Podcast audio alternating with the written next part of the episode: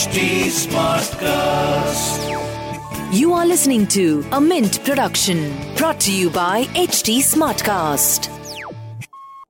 Hi, Why Not Mint Money is a daily podcast on personal finance that helps you get smart about managing money. We help you understand basic money concepts to keep you from making bad money mistakes. Why Not Mint Money is your one stop solution to money matters.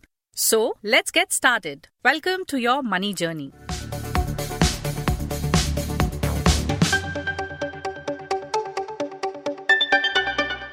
Death and taxes are inevitable. As weird as it may sound, even if a person has died, taxes have to be paid on his or her behalf if a tax liability exists.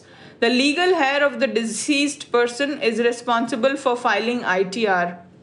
Many people have lost their loved ones due to COVID 19. They should know that if they are the legal heir, then it is their responsibility to file ITR and pay any taxes due.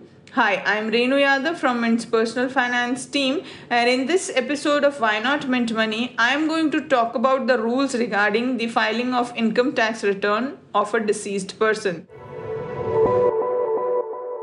So let's understand when you need to file the ITR. Even if a person is no more, an ITR has to be filed if the income of the person for the financial year was above the minimum exempted limit. Income has to be calculated before allowing capital gains and other Chapter 4 deductions. Apart from this, there are various other conditions under which one is required to file ITR even if the income is below the exempted limit. A person is supposed to file ITR if he or she owns a foreign asset or has deposited more than rupees 1 crore in a current account during the financial year or has spent rupees 2 lakh or more on a foreign trip or has paid electricity bill of more than rupees 1 lakh? So if any of these conditions are met the person is required to file itr so in case of a deceased person the legal heir has to file itr within the due date. For any delay in filing itr the legal heir may face consequences such as penalties or fines in case there is any error, the legal heir will be held responsible.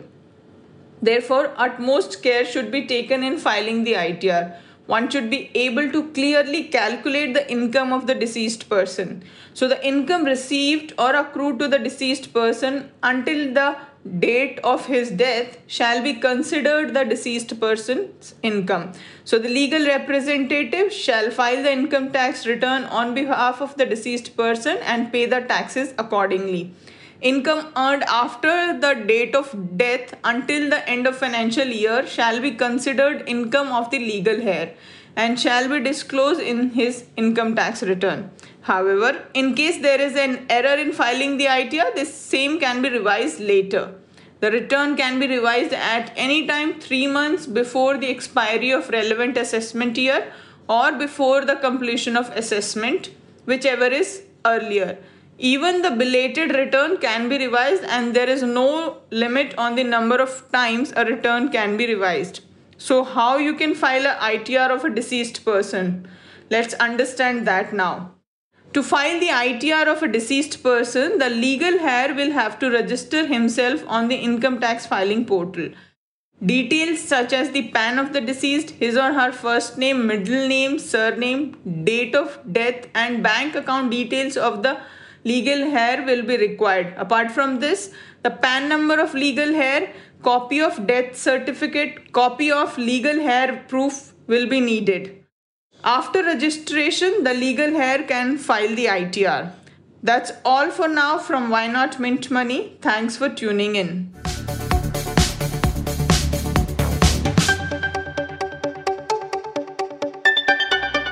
Thanks for listening in. We're also available on livemint.com. And if you're old school, then do pick up a copy of Mint for some insightful coverage.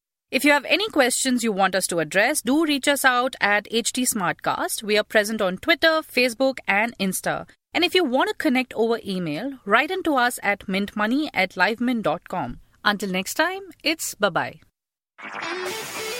This was a Mint production brought to you by HT Smartcast. HT Smartcast.